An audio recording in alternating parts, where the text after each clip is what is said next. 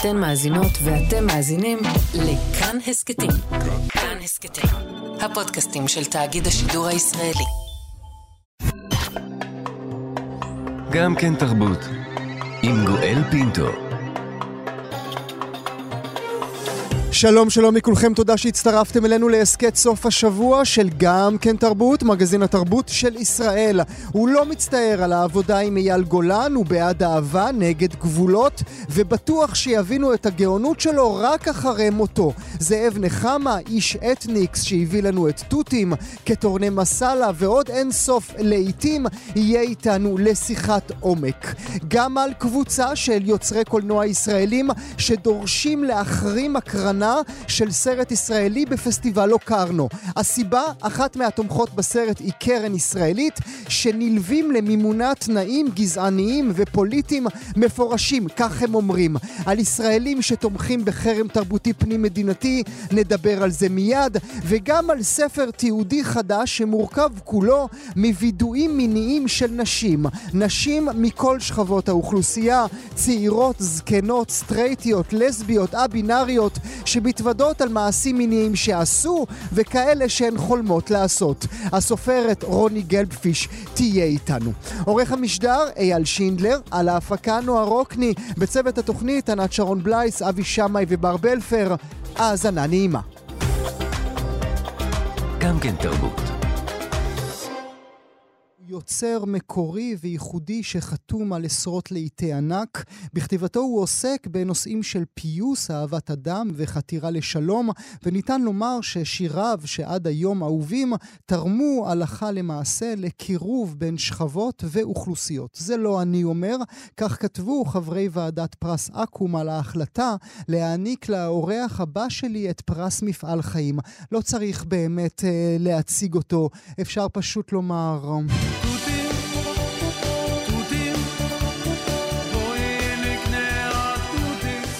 הקור שבגנך מול החום שבגני, או אולי אפשר לומר... ג'סי, ג'סי, ג'סי, ג'סי,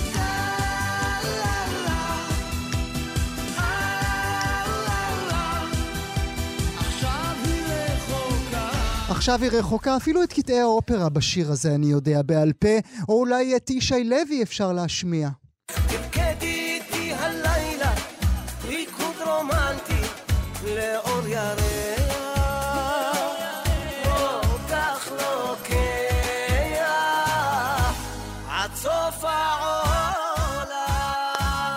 ואם אתם מעדיפים את חיים משה, אז זה בשבילכם. שמור עליך אלוהים, רק חזור הביתה, תמונה שלך בגיל שנה. כשתצא לעוד שבת, נחכה בפתח. הוא אחראי על כל השירים האלה ועוד רבים רבים רבים אחרים. אני שמח לארח הבוקר את חתן פרס אקו"ם למפעל חיים. פרס אותו הוא חולק עם יהודית רביץ, זאב נחמה. בוקר טוב, זאב. בוקר טוב לגואל, זה כמעט דברי גאולה, תשמע. תשמע, זה מדהים. הקורפוס שלך, זה אי אפשר להסביר אותו בכלל. תודה. זה שנים של עבודה קשה. אבל אתה, אתה אומר עבודה קשה, הרבה אנשים עובדים עבודה קשה. באיזה שלב אתה מבין שמישהו נשק אותך על המצח? אני קודם כל לא חושב שזה כזה, אני חושב שאם אתה, כל דבר שאתה עושה, זה לא משנה באיזה תחום, כל דבר שאתה עושה ואתה מתמקד בו ואתה עושה אותו הכי טוב ואתה לומד לעשות אותו הכי טוב, אז uh, אני מאמין שגם יהיו לך תוצאות. למזלי, הקטע שלי זה אומנות. מאז שהייתי ילד קטנצ'יק, אני מצייר, מפסל ומנגן, וכנראה זה, זה אותו טאט שאתה מדבר עליו, אה? שזה נתן לי את, ה... את הכיף לשבת ולעשות את מה שאני יודע לעשות הכי טוב, מוזיקה. Mm. מכונת לעיתים זה מושג או הגדרה שמלטפת אותך, או שאתה דוחה אותה? לא, תראה, למדנו לחיות עם זה, אתה יודע, כל כך הרבה שנים שאנחנו עושים, זה כבר, האלבום הקרוב שלנו זה אלבום 20. Mm-hmm. שעוד רגע אמור לצאת, נגיד, למאזינות והמאזינים. נכון, כן. אלבום כפול, כן? ואתה יודע, בקריירה כבר כתבו עלינו כל כך הרבה, וכבר ניתחו אותנו, וכבר עשו הכל, שחלק מהדברים, אתה יודע, הפנמתי, וחלק מהדברים אה, למדתי לפתח כל מיני הגנות. Mm. אז התוצאה היא אתניקס, אתה יודע, אתניקס זה להקה שעובדת כאילו כל כך הרבה שנים, שאני תמיד אומר לכל החבר'ה בלהקה שהדבר הזה הרבה יותר גדול מאיתנו. Mm. כאשר אולי שום דבר לא תוכנן, זאב? תראה, מה זה, מה זה לא תוכנן? כשבזמנו התחלנו לעבוד עם אייל גולן, ידענו בפירוש שאנחנו הולכים אה, לז'אנר מסוים שהוא היה די דחוק מבחינת mm-hmm. התרבות הישראלית. דחקו אותו לפינה, היו קוראים לזה מוזיקת קסטות וזמרי חתונות. ואני חושב שמהלכים שאנחנו תרמנו להם, הביאו את הדבר הזה להיות המוזיקה הישראלית, המיינסטרימית. Mm-hmm. אני אהיה מאוד מאושר שהפסיקו לקרוא לזה מוזיקה מזרחית, שיקראו לזה מוזיקה ישראלית, mm-hmm. כן? אבל אנחנו מאוד קרובים לשם. אתה חושב, אנחנו נזכה לימים האלה? ברור, איזה שאלה. Mm. למה אתה כזה אופטימי, או שככה התעוררת הבוקר? לא, כי רייטינג מנצח הכל, ובזמנו, mm. אם בזמנו אלבומים של אייל גולן, מכרנו אותם במעוזים, מה שנקרא, הכי לבנים, אז אני אומר, אה, יש, אה, יש תקווה, mm. יש אהבת אה, אחים, מה שנקרא. איך אתה חי באמת מול מושג אייל גולן בשנים האחרונות עם כל הפרשיות? אני לא משטרה ולא שופט ולא חוקר. Uh, התחום שלי זה אומנות, mm. אני שופט uh, uh, בדרך כלל uh, מה אני כן אוהב ומה אני לא אוהב. אני עדיין חושב שהוא הזמר הכי גדול בארץ, שעדיין לא קם לו מתחרה, אבל מעבר לזה, אתה יודע, אנחנו חברים, mm. נשארנו חברים מרחוק. מה הכי חבטו בך, זאב? לאורך השנים? כן. תראה, כל הקטע, לא רק בנו, אתה יודע, כל מי שניסה לעשות איזושהי מהפכה שלא קשורה ל... לרוק הקיבוצי הישראלי, מה שנקרא החבורה על הדשא, אה, כל מי שניסה לעשות משהו אחר, אה, חבטו בו גם. אני, חושב שהחיבור בין הרוק-פופ לים תיכוני היה... הפריע להרבה מאוד אנשים שראו חלומות על... אה, חלמו יותר על לונדון ועל ארצות הברית, אתה יודע, על סיאטל. והמציאות ניצחה, כאילו, אני חושב שמוזיקה ישראלית, יש בה כל כך הרבה עומקים ואפשרויות. אתה יודע, אתה שומע היום אה, דברים כמו עדן חסון, אתה יודע, דברים שעושים צעירים. אני שומע דברים מדהימים, אתה יודע, יש לזה כל כך הרבה מקום להתפתח. גם אם אתה מסתכל במרחב, אני מסתכל בדרך כלל על המרחב המצרי, בעיקר מוזיקה שמגיעה מאלכסנדריה, או נגיד הטורקי, אתה שומע כאילו מקומות שיש עדיין למוזיקה שלנו ממש לאיפה להתפתח. אבל אני רוצה, אני רוצה שתסביר לי את המהלך שהיה לך לאורך השנים, נגיד אפילו אם אני חוזר למוסקבה מ-1900, באזור שנות ה-80, זו באמת מוסיקה שאהבת, או, שב, או שאתה הבנת באיזשהו שלב שאייל גולנים ומרגלית צנעני הנפלאה, ושרית חדד הנהדרת, וחיים משה הנפלא, ויהודה קיסר, כל אלה שעבדת איתם, הם הדבר הנכון לעוד 20 ו-30 שנים. לא, זה לא בא מהמקום הזה. זה בא, תראה, בילדות אני גדלתי על הביטלס ועל uh, כל 90% מוזיקה מאנגליה, כן? שכשאבא שלי היה שומע יוונית, אז זה היה בשבילי מוקצה. אני כבר מדבר איתך מוזיקה מזרחית, בכלל לא היה בחלומות. Mm-hmm. ואז התגייסתי... מוק, מוקצה במובן כמו שאנחנו התביישנו בהורים שלנו? כאילו כן, תסגור לא, את לא, המוסיקה הזאת? פשוט לא, לא, כן. לא הקשבתי לזה. אתה כן. יודע, העדפתי להקשיב לדלתות ול... ולקווין בתחילת דרכם, ולגרי ניומן, ואלה היו הדברים שאהבתי. כשהתגייסתי לצבא, קודם כל הייתה מהפכה קטנה, אני זוכר את התוכנית טנדו שירון לונדון, אני זוכר mm. שראיתי אותה, שירון לונדון ירד על אה, ניסים סרוסי. וואלה, אשליות, כן. אתה זוכר את הרגע זה, הזה. אני זוכר את זה, אני זוכר את התוכנית הזו, כי אחת, אחד הדברים שעיצבו אותי בחיים שלי, כי למחרת, אה, סבתא שלי, זיכרונה לברכה, היה לה בית קפה באלנבי, ליד חנות תקליטים, וביקשתי ממנה שתקנה לי את התקליט של ניסים סרוסי. וואו, כי מה? כי אמרת אני בצד ההוא של הדפוקים? לא, כי אני הרגשתי, הרגשתי כאילו שזה ככה צריך להיות מבחינת אה, צדק למוזיקה. זה היה התקליט השונה בכל התקליטייה שלי, שהייתה כולה בלק סבת, ואורי יעיד, וג'נסיס, ואתה יודע, כל הדברים האלה, ופתאום היה לי שם ניסים סרוסי. ומשם כבר התחלתי בצבא, להבין שיש עוד מוזיקה שאני בכלל לא מודע לה. Mm. שמעתי המון דברים שלא שמעתי קודם, אתה יודע. למרות שאפשר לנחש שבחיל הים לא בדיוק האזינו אה, אה, לסרוסים של העולם. אתה טועה, כי גם בחיל הים יש לך, יש לך קסטות. אז את המוזיקה הים תיכונית אה, שמעתי, פעם ראשונה אני זוכר בחיל הים, כאילו במסות, ושם גם למדתי לאהוב את זה, למדתי להבין שיש שם דברים, אתה יודע. אחר כך, כשבאנו לגעת בזה, זה כבר היה הרבה יותר מסובך. אז השלב הראשון, אה, הלכנו ל... הייתה, היה כזה מרכז, בתחנה מרכזית, שאבי גואטה בזמנו ניהל Mm, אותו, שמכרו שם את כל ה... הקסטות. בדיוק, את כל מה שאתה מכיר בתחום של הים תיכוני.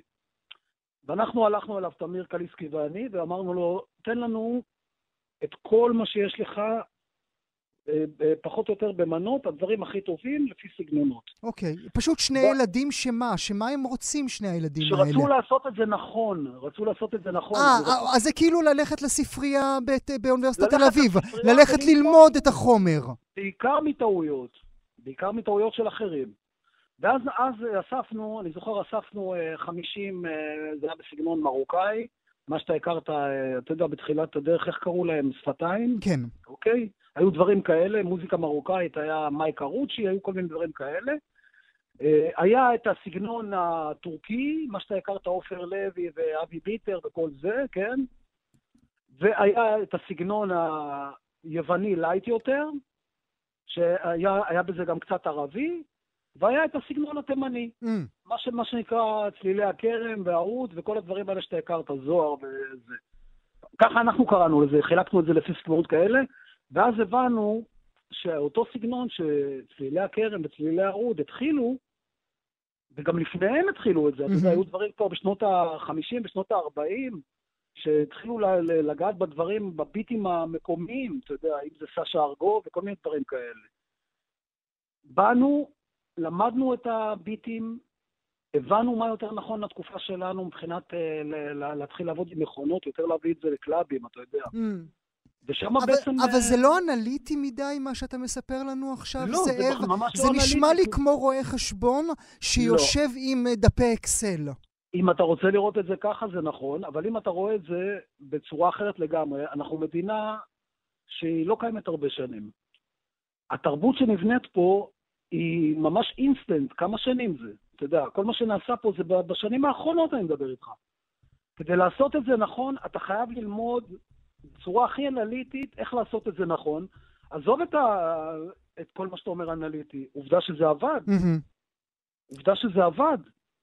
אתה יודע, אמרו לנו בזמנו שכאילו פיצחנו את ה-DNA של... אה, כן, של... כן, שלנו. כן, אבל זה גם קרה לפנינו בקטנות, רק שלא לא נתנו לזה את הבמה הנכונה. אתה יודע, זה לא שבאנו ופתאום היינו איינשטיינים גדולים, בסך הכל לקחנו וחיברנו אחד ועוד אחד, אתה יודע. צריך אבל להוסיף לתבשיל הזה שאתה רוקח עבורנו, זאב, אה, עוד, אה, נגיד, עוד תבלין קטנצ'יק, וזה איך שנראיתם. העובדה שנראיתם שני רואי חשבון אה, שלא בדיוק מגיעים מדרום תל אביב, אף כי זה היה הבית שלכם, זה הקל על העיכול. זה הקל על העיכול, כי בהתחלה, בהתחלה, בהתחלה, אליקון, החברה שהחתימה אותנו, כמובן הביאו לנו, כמו לכולם, מעצבים וכל הזה, אוקיי? הלבישו אותנו בסשנים הראשונים בכל מיני בגדים, אפשר לראות את זה אולי בקליפים ישנים של ערוץ אחד, אני מדבר איתך מהמם, בראשון מהמם, ובשני, מהמם. שהיינו פשוט נראים כמו... אה, אתה יודע מה, אני אגיד לך, לא נילי ונילי, אבל זה היה כזה משהו כמו בין בוני אם לבין, אה, לבין שכונת התקווה, משהו כזה באמצע. אתה יודע, משהו כזה באמצע. והרגשנו לא טבעי. הרגשנו לא טבעי. ההופעה הראשונה שהופענו בה הייתה בווייסגל ברחובות, לפני אלפי אנשים שקנו כרטיסים לראות אותנו. אנחנו באנו, לא ידענו בכלל שההופעה הזו נמכרה בשבילנו. אתה יודע, חשבנו שאנחנו באים ועלינו לבמה, באנו עם בגדים מהבית, עלינו לבמה, ראינו שזה עובד, ומשם החלטנו שאנחנו, אתה יודע, אה, בחלק מהשנים בטעם האומנותי לא היה כזה נוצץ, אבל עם השנים השתפרנו. למדנו להיות mother fucker סקסים. תגיד לי, איזה ילד היית? היית ילד כאפות? לא, הייתי ילד של הגיטרה שיושב וכותב את השירים של הגרעין בהתחלה, ואחרי זה בספינה, וממש לא. הייתי, הייתי ילד אה, שלומד מוזיקה, והייתי ילד שלומד אה, פיסול ולומד ציור, והייתי בצופים, והייתי בנוער העובד. אחרי זה, תודה לאל בחיל הים גם, אתה יודע. אז מה בכל זאת צרב או שרט אותך? אומנות, תשמע, קודם כל אני מזל דגים, לא משנה אם אתה מאמין או לא, אבל יש בזה איזושהי שריטה. לפחות כל מה שאני קורא על מזל דגים, כן? תמיד אני אומר, וואלה, אתה יודע. אבל uh, החופש שקיבלתי מההורים שלי מגיל מאוד מאוד צעיר, לעסוק בכל מה שביקשתי באומנות, בלי בכלל, אתה יודע, אני מדבר איתך, אני יליד שנות ה-60. Mm. לבוא בגיל uh, שקיבלתי צוללת צהובה, בגיל שבע או בגיל שש, אני חושב, את האלבום, הראש, האלבום הראשון שקיבלתי של הביטלס, כן? וביקשתי גיטרה מההורים שלי, זה לא היו שנים שהיה קל ללכת לקנות גיטרה. עכשיו, לא רק גיטרה, גיטרה חשמלית עם מגבר. למה הם נתנו לך? כי הם האמינו. וואלה? כן. זאת אומרת, אם אני, אם אני עכשיו מדבר עם אבא שלך, אבא אה, שלי, זיכרונו לברכה. זכרו לברכה, אם אני מעלה אותו לשידור, הוא יגיד לי, ידעתי שהבן שלי יקבל פרס מפעל חיים מאקו"ם? הם ידעו כל הזמן, כי הם מעולם לא אמרו לי, לך תלמד מקצוע. Hmm. הם ידעו כל הזמן והם האמינו. אתה יודע, החדר שלי, אני מדבר איתך, תחשוב על ילדות בשנות ה-60, כל החדר שלי היה ציורים על הקירות. הייתי קם בבוקר, מצייר על הקיר. כאילו, קיבלו אותי ככה בתור אה, סוג של אה, פצצת אומנות שמתישהו תתפוצץ, mm. ואני הייתי הגאווה הכי גדולה שלהם. ואתה... לשמחתי, גם אימא שלי זכתה לראות את הקיסריות המלאות, אתה mm. יודע. ואתה ידעת? אני לא יודע אם ידעתי, אני יודע שחלמתי, ואני אומר לך, חלמתי כשעמדתי במקלט אה, בפלורנטין על הרצפה, ובנינו תפאורה מקרטון של מקרר, ושרתי שם עם עוד שני ילדים על, אה, לא יודע מה, על אה, מקלות של מטאטא, כאילו עושים הופעה לשכונה, אתה יודע. ודמיינתי, כל הזמן דמיינתי, אתה יודע, גם בגיל התבגרות הייתי עומד מול מראה ומדמיין שאני עומד מול אלפי אנשים, ולשמחתי זה קרה. Mm. לשמחתי זה קרה. אבל זה בעיקר, תשמע, אתה נכנס לתוך אה, רכבת של התמדה יצירתית, שאתה כל, גם היום, גם היום, לפני שהתקשרת, אני יושב עם, אה, עם התוכנה המוזיקלית פה ועם גיטרה ואני כותב, כן? כל הזמן. כל, כל, כל הזמן אתה בסוג של מרדף, שאתה לא מסופק מכל מה שעשית, ואתה יודע, לפעמים אני אומר, שב רגע, תירגע. תשמע קצת חומר של דברים שעבדת עם אומנים, אתה יודע. אז כש... אז כש... נאמנה, איש הלב ישר. זהו, אז כשאני אומר לך, זאב, או כמו שאמרתי בתחילת דבריי, יפה שלי, והתמונות שבאלבום, ודמעות, וקטורנה מסאלה, שזה אחד השירים הנפלאים באופן אישי, ש... שאני אוהב עד מאוד, זה מה? זה, אז, אז אתה אומר לעצמך, טוב, גואל, תפסיק לבלבל את המוח, זה היה, אני צריך לחשוב על הבא? לא, תראה, מה פתאום? אתה הזכרת את כל הטובים, יש גם הרבה לא טובים בתוך המסע הזה. אתה יודע, יש גם דברים שהיום אני אומר, אה, איך עשינו, אבל זה חלק ממסע שאתה עובר ואתה חייב כנראה לעבור אותו גם, גם בדברים כאלה. אבל אני, בטח שאני מבסוט מהתוצאה, ממה שעשינו עד היום, אבל אתה יודע, וזה, לי אישית כאומן, אני עוד לא מרגיש שמיציתי. באמת? אני מרגיש שאני אפילו לא בתחילת האמצע. לא, אז, אז רגע, אז תפרש לי את המשפט הזה. תראה, אמ, אני, אני חי שירים. אני קם מוקדם בבוקר, גר ליד הים, עושה הליכות של אה, שישה קילומטר ליד הים כל בוקר, ו, ואני רואה את הים, ו, ויש לי מנגינה בראש. יש לי מנגינה בראש, אתה יודע. עכשיו אתה אומר, אפרופו, אה, אה, איך אמרת קודם, פקידים, אם הייתי פקיד אנליסטי, אז הייתי הולך וחושב על מספרים, אתה יודע, mm. אני חושב mm. על שירים. Mm. אני חושב על שירים. ואתה לא אומר להם לפעמים אה, צא דיבוק צא? ממש לא. ממש לא. יש לי חברים שעוסקים במקצועות אחרים, זה, אתה יודע, אני אומר, וואלה, זה דיבוק, זה ברכה. לשבת כל יום ולהתעסק במוזיקה, מה, מה, מה יכול להיות יותר נפלא מזה? איך אתה אל מול מה שקורה מסביב מבחינה מוסיקלית? אתה בתור אחד שפתח דלת מאוד מאוד רחבה עבור רבות ורבים אחרים, אתה חי בשלום עם כל מה שאתה שומע? לא. הרבה מאוד לא. אה, אני אומר, אני גם אומר ליוצרים עצמם בהזדמנויות שאני פוגש אותם, ששירי סלפי ו... לא יודע מה...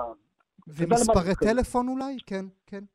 כן, שירים כאלה, אני לא מאמין שיש להם אה, אורך רוח, פשוט בגלל שבעוד 20 שנה אף אחד לא ידע מה זה סלפי. Mm.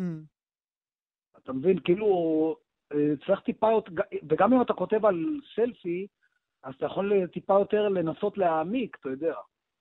לנסות, אה, זה מצחיק, כי פעם היו מאשימים אותנו. כן, כן, כן, כן, בהשטחה, בוודאי. אתם הייתם המשטיחים הלאומיים. אבל מאחורינו היה סוג של אידיאולוגיה שהיום אני יודע להסביר אותה. אתה יודע, כשאני שרתי אה, בשנת 90 בובה בובה בובה, אני רציתי להגיד שבפופ מותר לעשות את זה, כי גם הביטלס עשו את זה, אוקיי? אבל במקביל, באותו אלבום, גם היו שירים עם תוכן, וגם היו שירים עם פוליטיקה, וגם עם uh, נושאים חברתיים, אתה יודע. אנחנו כן הבענו דעות בתוך המסע הגדול הזה. אז בוא נדבר רגע על פוליטיקה ועל אה, דעות. זה משהו שאתה בטח בוודאי במעמד שלך נדרש אליו, או שאתה אומר, תנו לשירים שלי לדבר, זאב בבית? לא, אין לי בעיה להגיד שאנחנו אנשים שנגד מלחמה ובעד שלום, ובכלל בעד אהבת אדם, אתה יודע, אבל אני לא, לא חושב שאני, במעמד שלי, בכלל, אומנים, שיש לי את ה... איך אני אסביר לך איזה סוג של זכות לבוא ולבקר צד אחד, או, או לבקר דעה של צד. אם הייתי רוצה להתעסק בפוליטיקה, סביר להניח שהייתי הולך לפוליטיקה. Mm. אתה יודע, יאיר לפיד עסק בבידור, ואחרי זה החליט שהוא פוליטיקאי, וזה מכובד מאוד, אני מכבד את זה, אתה יודע. אבל uh, אני לא חושב שיש לי זכות לבוא, לעסוק בחרמות או ב... זה לא הפחד שמדבר מגרונך? ממש לא, אחי. ממש לא. ממש לא. אתה יכול לקרוא בשירים שלי מה, מה הדעות שלנו. אני בעד אהבת אדם, אני נגד מלחמות, אני נגד גבולות, אני נגד דגלים, אני נגד דתות.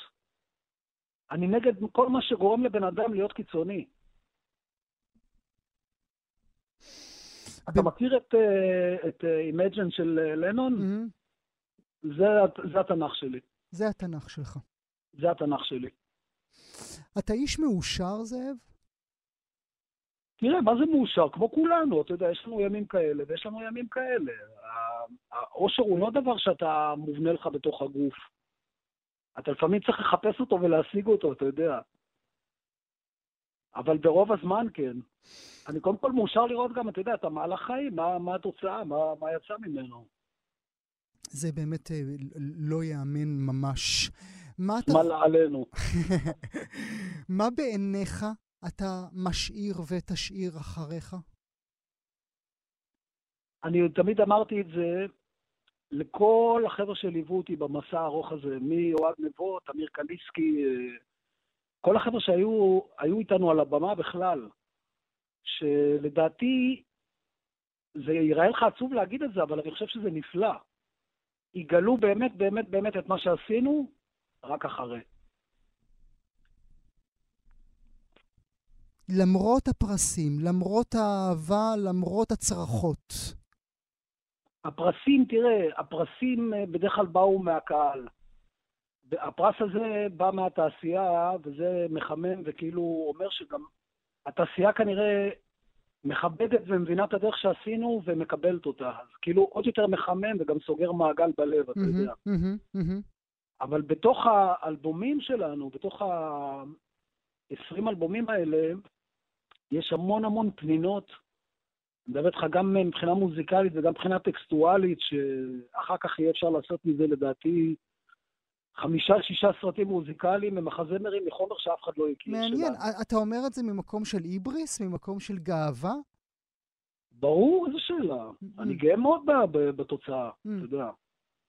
גם בשירים, דרך אגב, שהיום אני חושב שהיה טעות להקליט אותם, אבל עדיין אני חושב שהם אה, חלק מהדבר הגדול הזה, וכולם היו בנינו, אתה יודע. מדהים. Uh, השם שלו הוזכר כאן כבר בשיחה, אז אני ארגיש uh, בנוח. לא היית רוצה להיות על הבמה של uh, פרס אקו"ם יחד עם זאב קליסקי שם? עם זאב קליסקי? כן, כן, ראית מה זה? כן, עשית, עשית, עשיתם לי כמשפחה, עשיתם לי כמשפחה כבר. תראה, זה מתחלק לשניים. קודם כל, אני אמרתי שהייתי שמח מאוד מתישהו שגם הוא יקבל את הפרס חיים, כי הפרס חיים, מי שבוחר אותו זה אקו"ם, אוקיי? זה לא אנחנו. אנחנו הרי לא מחליטים מי עומד על הבמה. מהמם, מהמם. עכשיו, גם הוא, אני שמעתי ש... אני, אתה יודע, אני בדרך כלל לא רואה את הכתבות שעושים עלינו וזה, אני משתדל לנטרל את עצמי כדי להתעסק רק במוזיקה. אבל בכתבה שהייתה מצולמת, אני הבנתי ששם הוא פרגן לי, והפרגון הוא הדדי. אני בן אדם שמאמין באמת בשלום, אני מאמין שמתישהו אנחנו אולי נוכל להסתדר, בתקווה שנוכל להסתדר, ואז, אתה יודע, יהיה שמח לכולם. Mm. לא נשבר לך הלב? אתה יודע, אני בטעות אמרתי זאב קליסקי, אבל, אבל זה לא באמת בטעות, כי אתם, את, אתם, תרצו או לא תרצו, אתם מחוברים לעד. נכון. אתה שואל את האדם הלא נכון. אני Mm. לא יצאתי למלחמה. Mm. טוב, איך אה, נברך אותך? תגיד לי, בזה נסיים. איך לברך אותך, אם גם בעוד 20 שנה אנחנו נשוחח שוב ונדבר על האלבום השלושים של אתניקס? תראה, ההישרדות של אתניקס היא דבר גדול בעיניי, והיום, מעבר לזה, אני חושב שגם המשך ההישרדות של אתניקס הוא דבר הרבה יותר גדול. אני כן, אני מקווה מאוד שאנחנו נגיע לימי שלום, מה שנקרא, ושנעשה את המסיבה הכי ענקית על הבמה, כמו שאנחנו יודעים, מתוך מקום של אהבה, שלום, וכמו שאנחנו תמיד מסיימים הופעה שלנו, אני לא יודע אם אתה ראית, תמיד, תמיד, תמיד, במשך ה- כל השנים שהופענו, מופיע שלט על הבמה שכתוב אה, מילה טובה, מחשבה טובה, מעשה טוב, ורק אהבה תנצח, ותמיד אנחנו מאמינים בזה. כמה יפה. רק אהבה תנצח גם לך, זאב נחמה, חתן פרס מפעל חיים של אקו"ם. לעונג, תודה שהיית איתי הבוקר. גם כן תרבות. הסרט השכן שלי אדולף של הבמאי הישראלי ליאון פרודובסקי מספר את סיפורו של ניצול שואה זקן שחי בעיירה דרום אמריקנית ומשוכנע שהשכן החדש שלו הוא אדולף היטלר. הסרט הוצג בבחורה עולמית בפסטיבל הקולנוע של לוקרנו, מפסטיבלי הקולנוע הוותיקים והאיכותיים של אירופה. באופן מפתיע, מי שיוצאים נגד הסרט הם קבוצה של קולנוענים ישראלים, בוודאי חלקם חברים של פרודובסקי הבמאי, שדרשו במכתב פתוח שפרסמו מהנהלת אה, פסטיבל לוקרנו להסיר את הסרט מן התוכניה. הסיבה היא, כך הם הסבירו, שאחת מהתומכות בסרט היא קרן יהושע רבינוביץ', קרן שעל פיהם, אני מצטט, נלווים למימונה תנאים גזעניים ופוליטיים מפורשים. למה מתכוונים היוצרים? נסביר.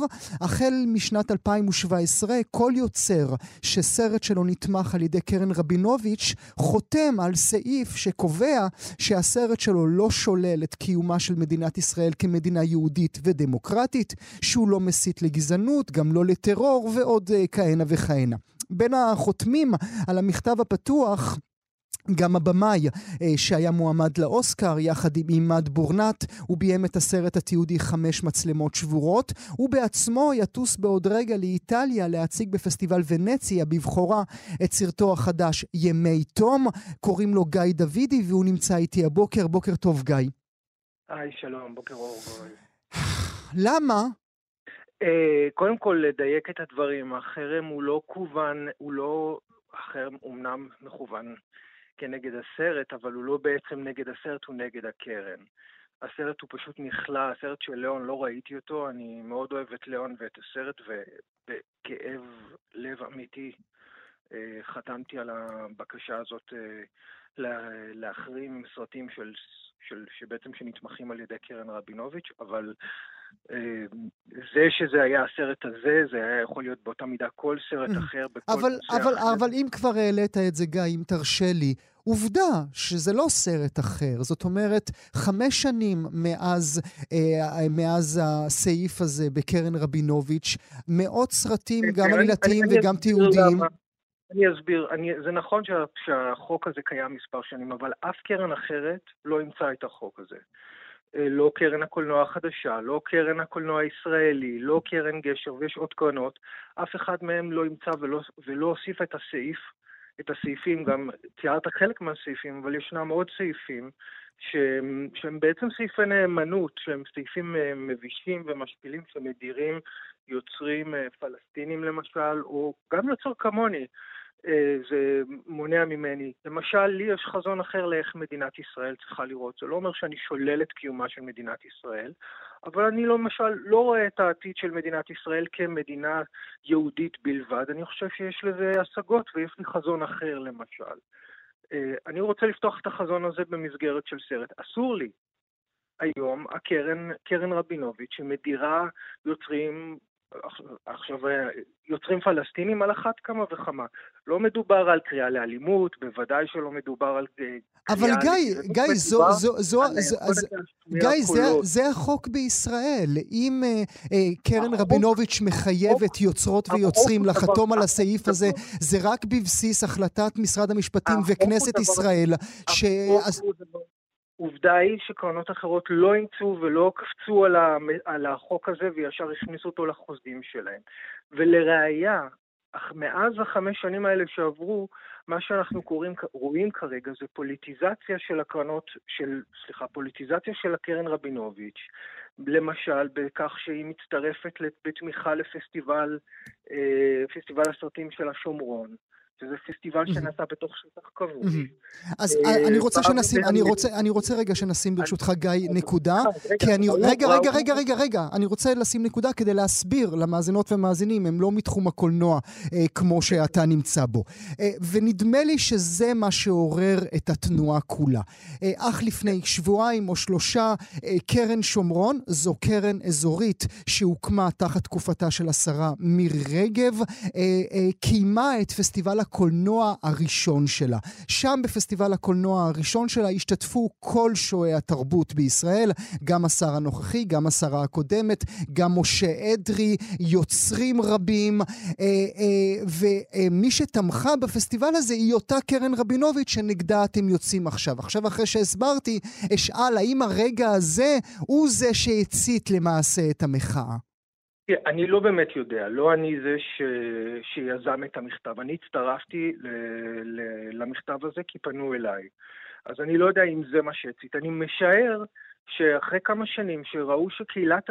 בקרב קהילת היוצרים בישראל הייתה מחאה רבה, גם בזמן, חוק, בזמן שחוק הנאמנות אה, נחקק, וגם בזמן שקרן רבינוביץ' ספציפית אימצה אותו, על אף שקרנות אחרות לא עשו את זה.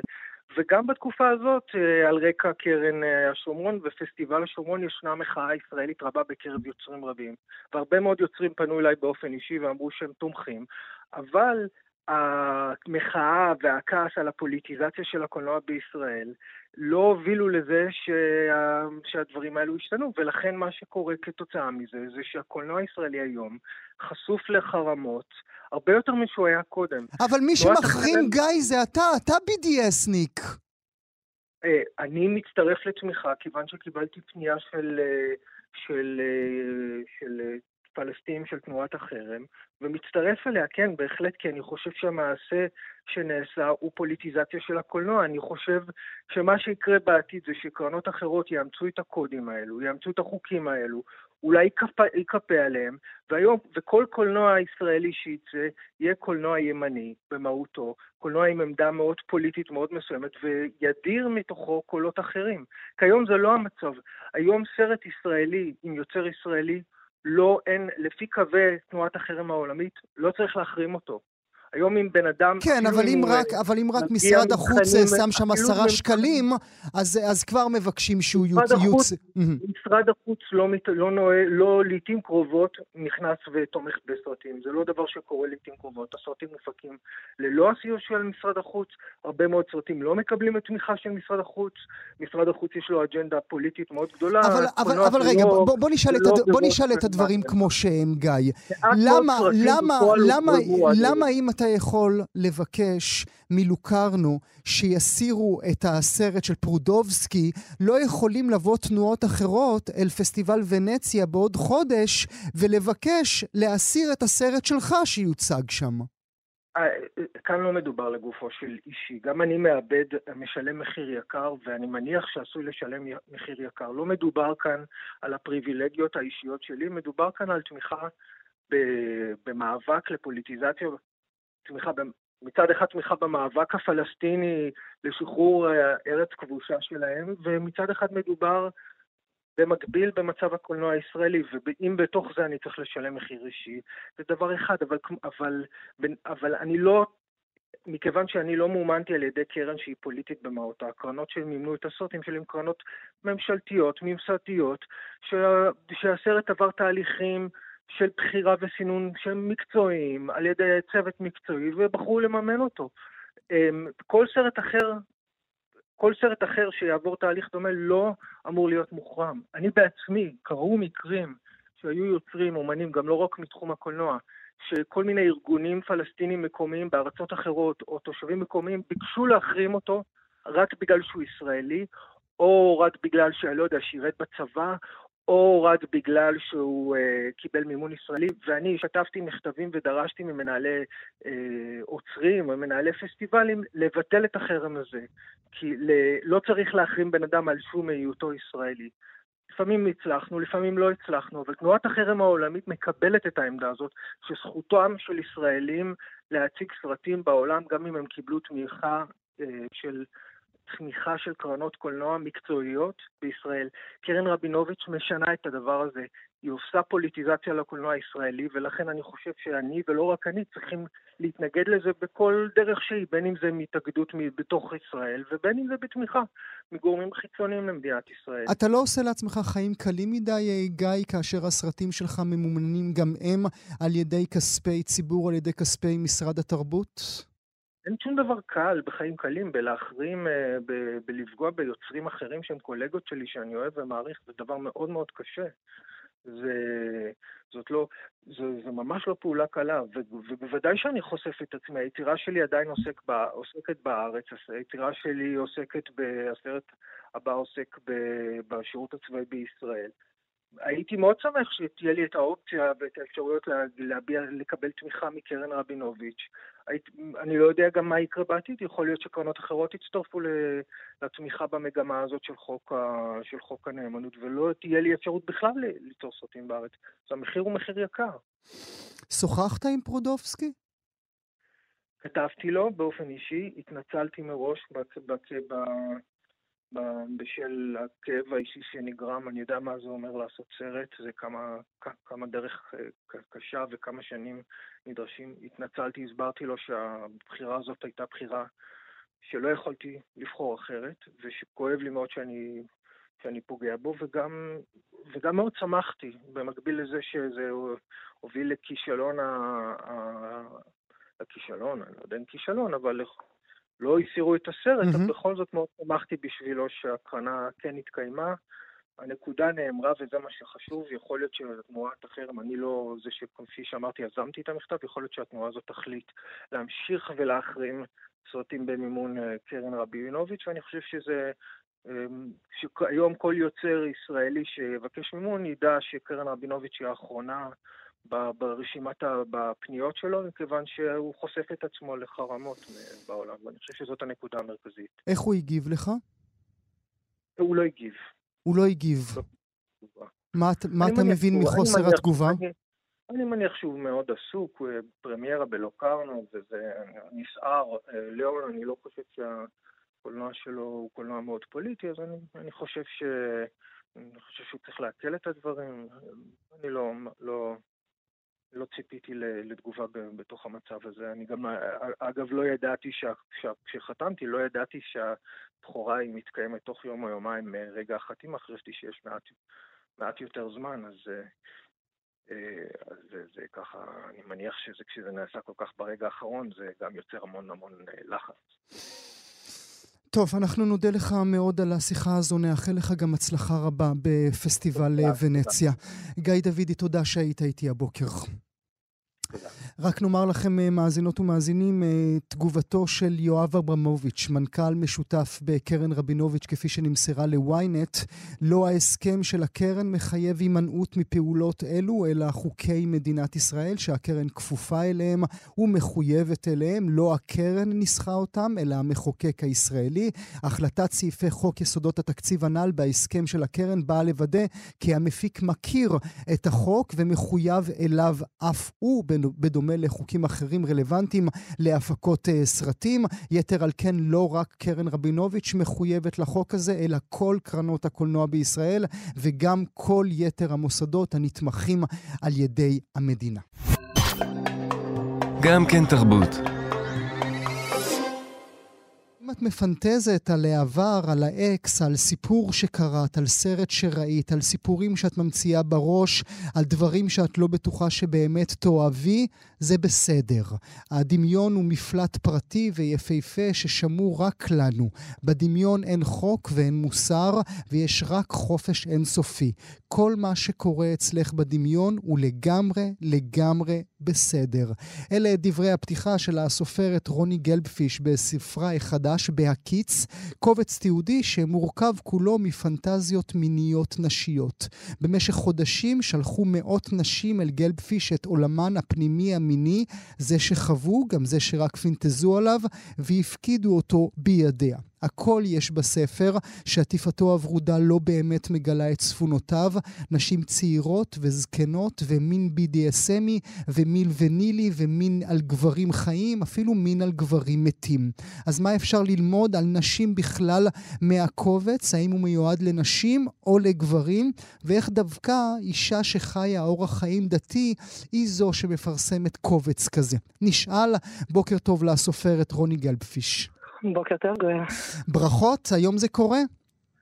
כן, זהו, הספר בחוץ. זהו, את מרוגשת למוות? האמת שקצת, כן. Mm, כן? כן, כן, זה, זה ספר מאוד יוצא דופן בשבילי. Mm. אני, בבסיס אני סופרת, mm-hmm. אז, אה, אז אני מוציאה ספרים שכתבתי. Mm-hmm. זו פעם ראשונה שאני מוציאה ספר שלא כתבתי. אלא ערכתי. אלא שליקטת, כן. ליקטתי וערכתי ויזמתי, אבל לא כתבתי, חוץ מהמבוא שחלק mm-hmm. ממנו הקראת, לא mm-hmm. כתבתי כלום. זו חוויה אחרת לגמרי, ואני חייבת להגיד, אה, משמחת במיוחד. נדבר על זה עוד רגע ברשותך, אבל לפני כן אה, קראתי את הספר, או לפחות חלקים גדולים ממנו. עוד רגע אגיד לך את המסקנות שלי, אבל לפני כן, אני לא יודע אם זה בכלל הוגן שאשאל אותך, אבל אשאל בכל זאת. האם בין כל הווידויים שקראתי מסתתר גם אחד שלך, תחת שם בדוי? לא הוגן, אבל הכרחי. אה, לא. מעניין. הבחירה איך, שלי איך לא, מנעת לא את לכתוב. עצמך? איך מנעת מעצמך? אה, מפני שהרגשתי שאם אני אה, אכניס את עצמי, האיזון שלי מול הטקסטים ייפגם. היכולת שלי לעמוד ולהגיד, אני העורכת, אה, ולהגיד למשל כמה אני חושבת שהספר הזה נפלא, ברגע שיש שם טקסט שלי, אני כבר חשודה בעיני Mm, עצמי. מעניין. וזה לא כל כך התאים לי. מעניין, מעניין. אני הופתעתי כמה זה הרבה פחות מחרמן ממה שדמיינתי. אתה פוגע לי במכירות, גואל, למה? למה לעשות לא, לא, את לא, זה? יש... לא, לא. זה- כי אנשים הרי לא יקנו את זה כדי שזה יחרמן אותם, בשביל זה יש דברים אחרים. אנשים יקנו את זה בגלל העומק הרב ובגלל הסקרנות הגדולה. אבל תסבירי לי למה זה פחות חרמן אותי ממה שחשבתי. קודם כל, אתה לא בחורה, סליחה שאני מעליבה וזה. אה, נשים כותבות לי כל מיני דברים על הספר, בין השאר אה, שהוא כן מחרמן, מהמם. אבל הוא לא רק, זה, זה נורא מעניין, אני, אה, כשהתחלתי לעבוד על הספר, היו לי כל מיני רעיונות ומחשבות לאן אני הולכת עם זה, והשאלה המקורית שכתבתי ב... והטקסטים נאספו באנונימיות. וכתבתי, ספרי לי אה, אה, על הפנטזיות המיניות שלך. זאת הייתה השאלה המקורית. ורגע לפני ששלחתי אותו להרבה מאוד נשים שהתנדבו בפייסבוק שלי בלי לדעת למה הן מתנדבות, נכנסתי ושיניתי, הוספתי רק שתי מילים. כתבתי, ספרי לי על עצמך ועל הפנטזיות שלך. אמ, באותו רגע, אם היית שואל אותי למה אני עושה את זה, לא הייתי יודעת לענות. בדיעבד היום אני יודעת להגיד שזה שינה את הספר מהיסוד. אה, ראיתי, יש ספרים של פנטזיות מיניות שמספרים רק את הפנטזיה. מהמם. הם נורא נורא מחרמנים. מהמם. אתה קורא אחד, שניים, שלושה, ואז אתה נהיה כהה. זה קצת כמו לראות כן. פורנו. כן.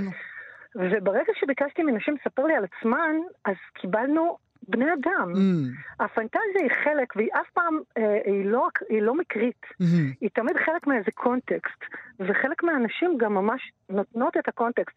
ובעיניי המחיר שאני משלמת בזה שאולי זה לא רצף של טקסטים מחרמנים עד מוות, הוא, הוא, אני מרוויחה בצד השני בללמוד משהו על מיניות נשית שהוא. הרבה יותר אז- עמוק ומעניין. אז אני אשאל אותך עוד רגע, מה אפילו את למדת מנשים מהעבודה הארוכה על זה, אבל אני, אני לא יכול שלא לדמיין אה, ספר שכזה, אה, שנכתב על ידי גברים ונעשה ולוקט על, יד, על ידי גבר. אפשר להניח שהוא היה נראה אחרת לגמרי, נכון? היה שם בעצם את לב הפעולה. עשיתי, סובבתי, עיגלתי, אה, כל הדברים האלה, נכון? אתה, בוא תפריד בין נכתב לבין נערך. אה, אם זה נערך אז לא בהכרח. זאת אומרת, גבר יכול לבוא עם אותה רמה אה, וסגנון של סקרנות כמוני, ולעשות בחירות דומות של להשאיר באמת בבסיס קודם כל את, ה, את הטקסטים כמו שהם, הכי מהמם. קרוב שהם, אבל מהמם. יש, היו גברים ששלחו לי, לא המון, כי ההפצה, הפצתי את, ה, את ההזמנה באופן אישי. היא, היא, הופיעה ברשת בשלב מאוד מאוחר. הם, הם, כתבו לך, הם כתבו לך למרות שביקשת רק מנשים שתכתובנה? אז זהו, רק ברגע שהעליתי את ההזמנה למרחב פומבי, התחילו להגיע גם טקסטים מגברים. חלק מהם, רובם, העמידו פנים שהם נשים, וזה היה מאוד משעשע לראות כמה קל לזהות אה, את ההבדל בין טקסט מעניין. שנכתב על ידי זו גבר ואישה. הפעולה, נכון? אני לא טעיתי. אתה לא טעית, אבל זה, אנחנו יודעים את זה, אני באה מתחום הספרות, ואנחנו יודעים את זה מאוד יפה. אה, יצא עכשיו ספר מקסים של נועה ידלין על מהמם. הספר הלא נכון, שמתעסק בסופרת שכותבת ספרות אירוטית. מהמם. בשנים האחרונות, באותה מידה שגברים צורכים אה, פורנוגרפיה, נשים צורכות ספרות אירוטית, אנחנו חוות מיניות בצורה אחרת, בשפה אחרת, בקצב אחר, וזה מאוד ניכר גם בטקסטים שנשלחו אליי. מהמם. מעניין, מעניין. אז מה למדת על נשיות? אמרי לי, רוני. קודם כל למדתי שהדבר הכי, אה, הטעות הכי גדולה שלי כאישה, וגם של רוב האנשים סביבי, שאנחנו מסיקים מעצמנו על הכלל. זה לא נכון. אה, אם אני מרגישה עצום. ככה או לא מרגישה אז ככה, ככה אז זה. ככה נשים, אוקיי. נורא קל לי להגיד, נשים מעדיפות רגש בתוך המיניות שלהן. מהמם. באופן אה, כללי, אם אנחנו מסתכלים על סטטיסטיקות, זה כנראה נכון, אבל ממש לא כולן. מהמם. נשים אה, אה, רוצות להיות אה, נשלטות. מהמם. באופן כללי יש הרבה כאלה, אבל לא כולן. נשים רוצות להיות עם נשים או סקרניות לגבי מיניות עם נשים. נכון, ממש, באחוזים ניכרים, אבל לא כולן. מה שלמדתי מהמם. זה שהמגוון הוא אינסופי, ושאם אני לא מכירה אותו, הוא מפחיד אותי. מהמם. וככל שאני מכירה אותו יותר, היכולת שלי להכיל, להקשיב באופן לא שיפוטי, מהמם. וללמוד Mm. על עוד גוונים של איך זה להיות אדם בעולם, ובעיקר אישה כן. בעולם, מאוד מאוד מתרחב. טוב, זה, זה ברור, כן? זו, זו הסיבה שדיקטטורים תמיד פחדו מחינוך, כן? כי הם ידעו שהידע הוא זה שיהפוך אותנו לאנשים נכון. טובים יותר. את מדברת על אה, להפחיד. האם יש טקסטים שהעיניים שהגיעו אלייך ושהעיניים שלך לא יכלו לשאת? העיניים שלי יכלו לשאת. להגיד שהם לא טלטלו אותי עד היסוד יש שקר. היו טקסטים שהיו בשבילי, מתחו את היכולת שלי להכיל. אמ, ואני אגיד לך ככה, אחד מהם נכנס בסופו של דבר לספר, כשהכותבת בעצמה, עכשיו, הן כולן אנונימיות, אני לא מכירה אותן, היה להן דרך אחת לפנות אליי, וזה דרך אה, טופס אה, שפרסמתי. מהמם. היא חזרה לשם וכתבה לי, אני, הטקסט שכתבתי הוא מאוד קשה, אני יכולה לשלוח לך תיקון, ושלחה גרסה קצת יותר מרוככת, מהמם. וזה נכנס. אבל היו שלושה טקסטים שהם היו, אני חשבתי, לא, לא פחדתי מהם, פחדתי מאיך יקראו אותם. מהמם. וחשבתי שאני עוד לא מוכנה להניח במרחב הציבורי את הטקסטים האלה, שמה? שנגעו, שנגעו להם. איפה? שנגעו באזורי מה? שנגעו באזורים מאוד עדינים של הנפש, של, גם של טראומה ופוסט-טראומה, גם של אה, מיניות מאוד מאוד אה, נדירה. מהמם. ביטויים מיניים מאוד נדירים, זה דברים שהאופן שבו אני התמודדתי עם זה, נורא רציתי להכניס אותם, כי חשבתי, הם, הם מדהימים, הם גם היו טקסטים של נשים מבריקות, כתובים היטב, אבל עצרתי מול זה ואמרתי, לפני שאני אניח דבר כזה במרחב הציבורי, אני צריכה לראות איך המרחב הציבורי מגיב למה ששמתי פה שהוא כבר רדיקלי. בעיניי מהרבה בחינות, ולפני, ו- והנחמה שהייתי אומרת לעצמי כל הזמן זה, טוב, אם יהיה ספר המשך, אז שם, אז, אז שם, שם תעלי קומה. כן, אבל אני לא, לא יכולה להגיד שנחרדתי משום דבר, כי ככל שקראתי את זה יותר, אז היכולת שלי להכיל את השונות האנושית התמתחה, זה מה שקורה לנו. בוודאי, זה מה שקורה לנו. איך אישה אה, שחיה, אה, תגדירי את את עצמך עבורי, חיה בסגנון דתי, אישה דתית, אה, מה, מה יהיה נכון? אני אישה חילונית, נשואה לדתי, מקיימת, והמשפחה שלי דתית, חלק מילדיי דתיים. אה, ואני מרגישה אה, חלק מהקהילה הדתית ומקהילה החילונית. אני באמת חיה על התפר. אבל הבאתי אז... את הספר הזה לתוך משפחה. אוקיי, אה, אז איך מתעסקים בתוך משפחה שכזו עם אה, אה, בולבולים וטוסיקים? קודם כל מתייחסים בכבוד למיניות. ולא, אה, הדיבור הוא לא גס, והוא לא בוטה. אין לי עניין בזה, זה לא, זה, זה לא מעניין אותי להגיד את המילים הגסות. עברתי את השלב האוראלי, קוראים לזה, שילדים... אה, צריכים להגיד אה, כן, פיפי קקי, אז כן. אני כבר לא כן, שם. כן, כן. אני חושבת שגם בתוך הציבור הדתי יש היום אה, שיח מיני עמוק, משמעותי ויפהפה, ולראיה, יש לא מעט נשים דתיות בספר, mm. והסיפורים שהן מספרות לא פחות מה? פתוחים ומשמעותיים מסיפורים של נשים אה, חילוניות. אז אולי זה אפרופו מה שאמרתי קודם שאפשר ללמוד, הזכרת נשים חרדיות. האם יש לך את הסיפור של מיכל בת ה-49 ליד, אה, בת 49 לידך? אה, תמיד, לנגד עיניי תמיד. אוקיי, קראי אותו עבורנו ובכך נסיים. אתם צריכים לשמוע את זה, מאזינות ומאזינים. אני כן רוצה, אפשר להקדים לו מילה? מילה. הסיפור הזה של מיכל היה, הגיע בין השלושים הראשונים שנשלחו אליי. וכשסיימתי לקרוא אותו החלטתי לעשות מזה ספר, כי אה, הרגשתי שכולם חייבים לשמוע את זה. Mm, בלי ספק. אז מיכל, 49, אלמנה פלוס שתיים. אני דוסית, ממש דוסית. לא נגעתי בגברים לפני שהתחתנתי, גם לא בבעלי. לפני שהתחתנו, הוא היה מתאר לי איך יחבק אותי, וייתן לי נשיקה על המצח. זו הייתה פנטזיה מעוררת ומרגשת. כבר הייתי בת 20 פלוס, וראיתי סרטים, וקראתי ספרים, ובכל זאת, אפילו לא יכולתי לדמיין יותר מזה. אחרי שהתחתנו, היה לנו קצת קשה עם המיניות, אבל אחרי הלידה הראשונה היה שיפור עצום. חיי המין שלנו היו טובים ומספקים. הלילה של המקווה היה תמיד מרגש, ושמחת האיחוד גדלה מחודש לחודש.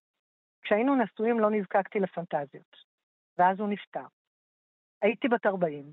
כמה חודשים אחר כך חלמתי עליו חלום רטוב. פשוט היינו ביחד, במיטה, שכבנו, כמו כשהוא עוד היה עדיין בחיים. אחרי כמה חודשים לבד הבנתי שלגוף שלי יש צרכים משלו. מעולם לא הייתי ערה למועד הביוט שלי בחריפות כמו בשנים האלו. הגוף פשוט טבע את שלו. מצאתי לי גירויים חיצוניים, קטע בספר או משהו שראיתי בסדרה, ובלילה, לפני השינה, הנהגתי את עצמי. זה לא היה נעים לי. היה בזה משהו זר, מנוכר. ואז עשיתי את השינוי. מצאתי את הדרך שלי. אני עוצמת עיניים, וחוזרת אליו, אלינו. משחזרת רגעים אינטימיים משותפים שלנו. מדמיינת אותו לוחש לי מילות אהבה, כמו שהיה עושה תוך כדי, ומגיע. להשתגע מהטקסט הזה, פשוט להשתגע. בהקיץ, זהו שם הספר החדש של רוני גלבפיש. רוני, תודה שהיית איתי הבוקר. תודה רבה, גואל, בוקר טוב.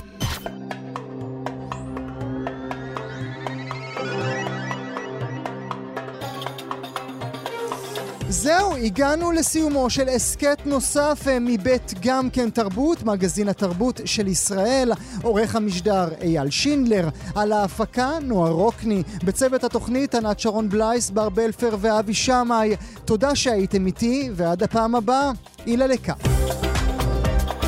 גם כן תרבות. אתן מאזינות ואתם מאזינים לכאן הסכתים. כאן הסכתים, הפודקאסטים של תאגיד השידור הישראלי.